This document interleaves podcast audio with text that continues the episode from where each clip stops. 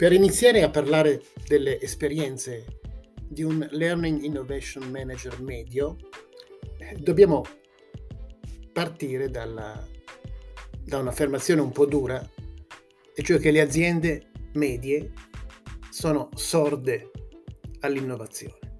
Sono sorde e la cosa divertente è che più sono sorde, più tendono a creare al proprio interno dei processi di e dei ruoli di Learning Innovation Management, assumendo dall'esterno dei Learning Innovation Manager oppure creandoli dall'interno. In ogni caso, creando un nuovo ruolo all'interno della propria organizzazione, appunto chiamato tipicamente Learning Innovation Manager. Possiamo trovarci in una di queste due situazioni oppure svolgere de facto cioè informalmente, cioè senza una investitura formale da parte dell'organizzazione, una funzione di Learning Innovation Manager, una funzione nel senso di un punto di riferimento a cui tutti si rivolgono per migliorare il grado di innovazione nell'apprendimento fino a quel momento generato dall'organizzazione, un punto di riferimento per prendere le decisioni corrette. E questa organizzazione può essere un provider che quindi fornisce soluzioni di corporate learning più o meno innovative oppure può essere un cliente di corporate learning, quindi il learning and development o l'HR più in generale. Ma poiché le aziende, abbiamo detto, sono sorde, più o meno sorde, ai richiami a gran voce, alle chiamate all'innovazione che arrivano da tutti i lati, la situazione in cui si trova chiunque, formalmente o informalmente, voglia essere un innovatore nell'apprendimento è una situazione paradossale, spesso frustrante, ma a saperla vivere bene, più che altro semplicemente divertente. E con risultati inaspettatamente efficaci. E questo appunto malgrado nonostante l'organizzazione stessa. Vediamo ora alcuni di questi paradossi. Derivano tutti dal fatto che il Learning Innovation Manager, per definizione, determina discontinuità. Discontinuità rispetto alle soluzioni tradizionali di apprendimento che l'organizzazione in cui opera compra o vende.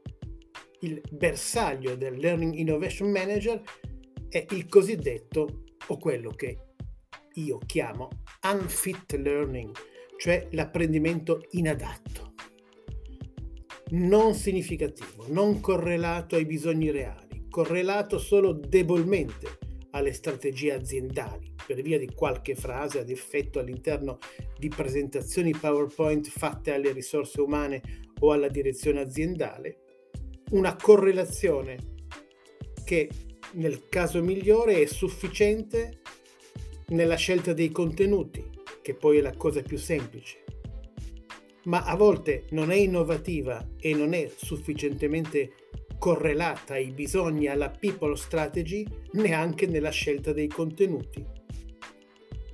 Certamente è sempre insufficiente, insufficientemente correlata ai bisogni alle strategie nei metodi cioè nella significatività indipendente dai contenuti dell'esperienza di apprendimento che si vuole offrire ai learner. Un'esperienza spesso chiusa, lenta e noiosa.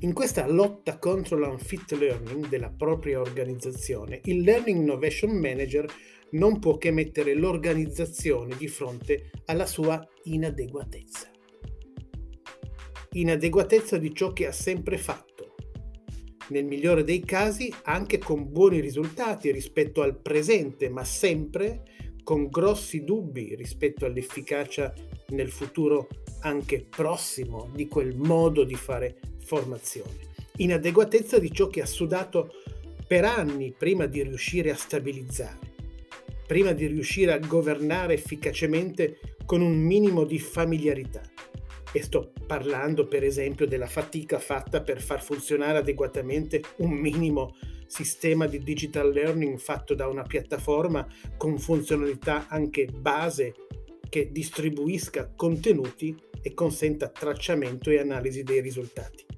magari con un minimo di servizi di assistenza tecnica dedicati, e dove questo sistema di digital learning rappresenta peraltro nel migliore dei casi il 20-30% dell'intera attività formativa che quindi è prevalentemente gestita in aula con docenti esterni fidelizzati.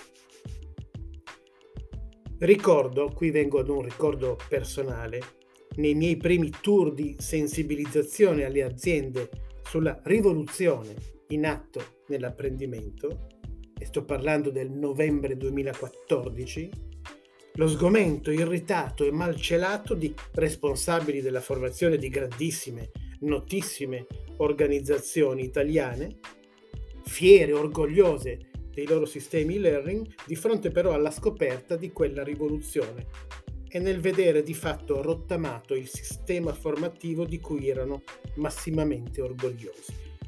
Ed ecco che arriva in questa situazione il Learning Innovation Manager a mettere in discussione tutto.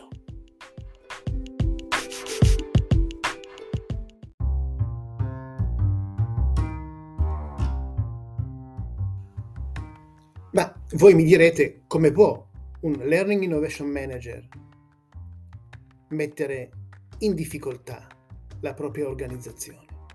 Lui che è stato come ruolo creato apposta per ricoprire questa funzione, addirittura per ricoprire quel ruolo magari è stata assunta una persona dall'esterno con esperienza. Quindi è una decisione presa dall'organizzazione. Ma questo non vuol dire niente. L'organizzazione può essersi accorta che i suoi concorrenti hanno un Learning Innovation Manager, oppure si occupano comunque di innovazione, cercano di introdurre innovazione nelle proprie soluzioni. L'azienda può voler dare all'esterno la percezione di essere più innovativa di quanto non sia effettivamente, cioè usare l'innovazione come una leva di marketing, in altre parole fingere, fingere di essere innovativa. Poter dire all'esterno di avere una nuova figura all'interno che indirizza l'innovazione, poter presentare con tanto di biglietto da visita il mio nuovo Learning Innovation Manager. Ma sotto il biglietto da visita niente. Potrebbe anche capitarvi di essere assunti come Learning Innovation Manager, contrattualmente diciamo, ma che poi sul vostro biglietto da visita l'azienda non voglia mettere il job title Learning Innovation Manager. Per non osare troppo, per non generare anche perplessità all'interno, da parte di alcuni all'interno dell'organizzazione. In ogni caso, non osare troppo. E non è un buon segno ma al contrario potrebbe capitarvi di entrare in una organizzazione così convinta dell'importanza del ruolo che vi ha affidato da darvi addirittura un biglietto da visita altamente innovativo esso stesso, per esempio aumentato, cioè creato con l'ausilio di un'app di realtà aumentata che fa in modo che quel biglietto da visita inquadrato da un device mobile riveli contenuti digitali ulteriori che parlano di voi un vostro video di autopresentazione, per esempio, o altro. E in questo caso parlo per esperienza personale e in quell'esperienza non era soltanto il Learning Innovation Manager che aveva un biglietto da visita aumentato, ma tutto il personale. Quindi dei casi di coerenza tra ciò che si vuole fare e ciò che effettivamente si fa, si mette gli altri in condizione di fare, esistono. Ma vi posso assicurare, sono più rari del previsto. Se diventare Learning Innovation Manager dall'interno, se diventate Learning Innovation Manager dall'interno e quindi siete stati, siamo stati scelti per una nostra dimostrata maggiore propensione all'innovazione rispetto alla media degli altri colleghi, beh, partiremo da zero e quindi saremo in qualche maniera agevolati da questo. Incontrerete, incontreremo forse meno resistenze. Se invece siamo assunti dall'esterno e abbiamo un'esperienza concreta di innovazione nell'apprendimento, per esempio nel campo della realtà virtuale o dell'intelligenza artificiale, anche qui parlo per esperienza, quindi un vissuto che portiamo all'interno dell'organizzazione, della nuova organizzazione, e siamo stati scelti per questo, paradossalmente, ma anche del tutto ovviamente, se ci pensiamo bene, avremo molti più problemi. Perché farete sorgere, faremo sorgere molti complessi di inferiorità nel momento in cui porteremo all'attenzione della nuova organizzazione queste esperienze precedenti e cercheremo di adattarle alla nuova organizzazione. Proprio questo farà sorgere appunto dei complessi di inferiorità, per non dire altro. E immediatamente dopo fenomeni di controimplementazione. La situazione, devo dire, più fertile per la controimplementazione potrebbe capitarvi essere quella de- di una riunione allargata in cui voi illustriate i vostri piani di innovazione dell'apprendimento di quell'azienda. Una riunione che illustri il motivo quindi della vostra stessa esistenza, della vostra missione. E in questa situazione la fenomenologia è molto ampia. Potreste ottenere consensi unanimi, ma puramente di facciata, perché nessuno ha comunque l'interesse a generare inutili conflitti all'interno di una riunione, soprattutto se si parla di un argomento tutto sommato così secondario come l'innovazione. Oppure si potrebbero registrare reazioni non tutte positive, ma tutte costruttive e quindi una ricca conversazione che potrà aiutarvi a modificare in meglio lo stesso piano di innovazione che state presentando già a partire dal giorno dopo. Oppure potrebbe capitarvi un'imboscata. Alla fine della riunione qualcuno dopo avervi fatto parlare e non essere intervenuto per un'ora, improvvisamente vi dice che non è d'accordo su niente. E se lo fa, se ha il coraggio di farlo, ha anche il potere di farlo, non è l'ultima ruota del carro. E nessuno quindi oserà contraddirlo e otterrà nel migliore dei casi, migliore per voi, un silenzio assenso, nel peggiore dei casi, una levata di scudi contro il vostro piano. Questo è la spia del fatto, se accadono cose più o meno di questo tipo, che immediatamente dopo ogni vostro progetto, che comincerà a dare concretezza al piano di innovazione, che comunque nessuno vi ha stoppato, sarà non esplicitamente rigettato, ma addomesticato, in modo da costituire un compromesso tra l'innovazione, che per definizione deve essere drastica, discontinua, e ciò che l'organizzazione è abituata a fare normalmente e nonostante voi vuole continuare a fare. Ma qui viene il bello.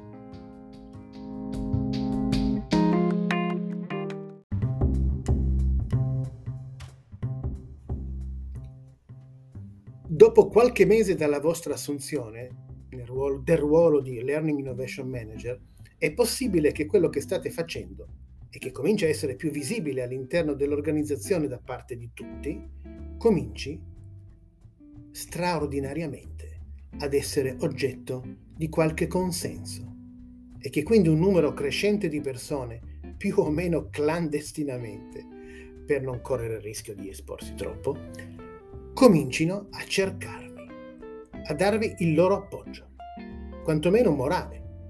Alcuni tendono a diventare addirittura dei vostri seguaci e questo quantomeno comincia a riequilibrare le forze in campo. È possibile anche che il Learning Innovation Manager a questo punto cominci, per evitare la sindrome di Don Quixote, e quindi lottare contro i mulini a vento, a mediare con se stesso, con il suo stesso ruolo, modificare il suo piano, renderlo più graduale, allungare un po' i tempi, essere più politico, cercare di agganciarsi ai progetti relativamente più innovativi o così considerati autoreferenzialmente dall'azienda.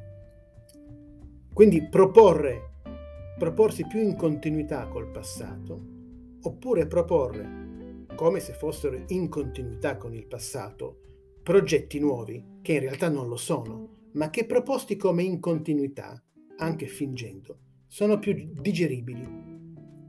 Persino cercare di affiancare all'attività di Learning Innovation Management in senso stretto attività più convenzionali, per questo parlavo di compromesso con se stessi, di supporto ai colleghi sulla base di una propria maggiore esperienza, non tanto nell'innovazione, ma in, nei processi più normali, ma sempre importanti di formazione, lavorando quindi anche a supporto di progetti normali. E cercando di preparare, qui torno alle mie esperienze dirette, il terreno organizzativo, quello stesso che si è dimostrato molto meno sensibile all'innovazione di quanto sembrasse nelle premesse iniziali. Come? Come preparare il terreno? Beh, attraverso la formazione dei colleghi, attraverso la formazione interna, un po' come si fa anche con i clienti che vanno educati all'innovazione di prodotto perché è tutto nell'interesse dell'azienda preparare i clienti a comprendere il valore dei nuovi prodotti che sta introducendo. Lo stesso vale per i clienti interni del Learning Innovation Manager.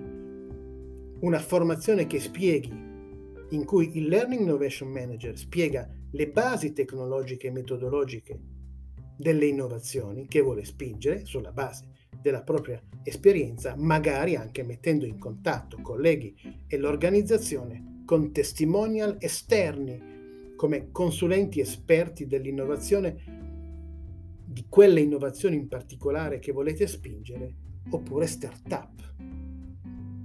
E qui apriamo un punto importante, perché aprire l'organizzazione all'esterno, quindi avere una strategia di open innovation, beh, è una cosa molto importante, una funzione essenziale del Learning Innovation Manager, ma anche da questo non vi aspettate chissà che cosa.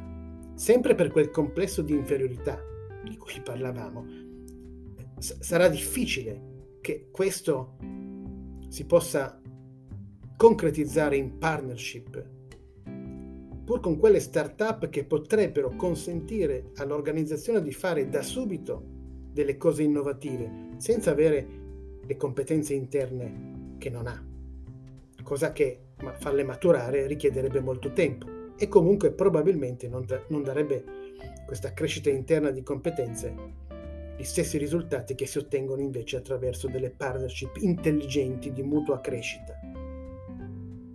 Nel migliore dei casi è probabile che si creeranno delle partnership non strategiche, ma di opportunità. Però attraverso questo contatto, soprattutto se sistematico e non spot, L'azienda crescerà nella sua cultura dell'innovazione, diminuirà l'autoreferenzialità e i vostri seguaci cresceranno e non si dimenticheranno di voi e di questo passaggio della vita aziendale. Crescerà la vostra reputazione e la probabilità di ottenere significativi risultati e discontinuità già nel medio periodo, ma in modo indiretto attraverso un processo più di influenza che di management. E questa è la cosa veramente interessante, che avviene. Un condizionamento indiretto. L'azienda diventerà più innovativa, farà cose più innovative senza accorgersene, senza averne totale consapevolezza, anzi pensando di averle fatte indipendentemente da voi, come farina del suo sacco, in continuità con la sua storia, quando invece si tratta di una discontinuità gentile, una discontinuità gentile indotta da voi. E quando la vostra esperienza si concluderà, fate il confronto tra ciò che l'organizzazione faceva prima di voi e quello che si è messa in grado di fare dopo di voi. Scoprirete che lentamente, inesorabilmente, senza molti clamori ed in gran parte con il contributo decisivo dei vostri seguaci, oltre che per effetto della vostra costanza e della vostra autoironia, ovviamente, ma insomma per questi fattori l'azienda ha ora nel suo portafoglio, si ritrova nella sua esperienza, nella sua curva di esperienza, un numero significativo, magari di piccoli progetti, di medi progetti, magari anche qualcuno di grande, ma innovativi nelle tecnologie e o nelle metodologie, innovativi rispetto a se stessa, ma anche innovativi magari rispetto alla concorrenza. Ed è possibile che nel frattempo l'azienda abbia anche smesso di raccontarsi all'esterno come, un'esper- come un, un'esperienza un, aziendale innovativa, come un'azienda orientata all'innovazione, magari ha già la testa da un'ulteriore altra parte e non vede neanche più voi come Learning Innovation Manager, ma preferisce magari delle dimensioni della vostra professionalità più normali, dimenticando gli stessi motivi per cui vi aveva assunto o vi aveva fatto crescere all'interno. Ma intanto il gioco è fatto. L'azienda, suo malgrado, è un'azienda diversa e migliore. Questa storia è finita? Forse potrebbe continuare perché le cose da raccontare sono ancora tante. Immaginate quella del rapporto tra il Learning Innovation Manager e l'attività commerciale dell'azienda. Come fare un piano di innovazione che abbiamo accennato e molto altro. Chissà, probabilmente ci sarà una continuazione di questa storia. Vi do appuntamento ai prossimi episodi del podcast Storie di apprendimento straordinario.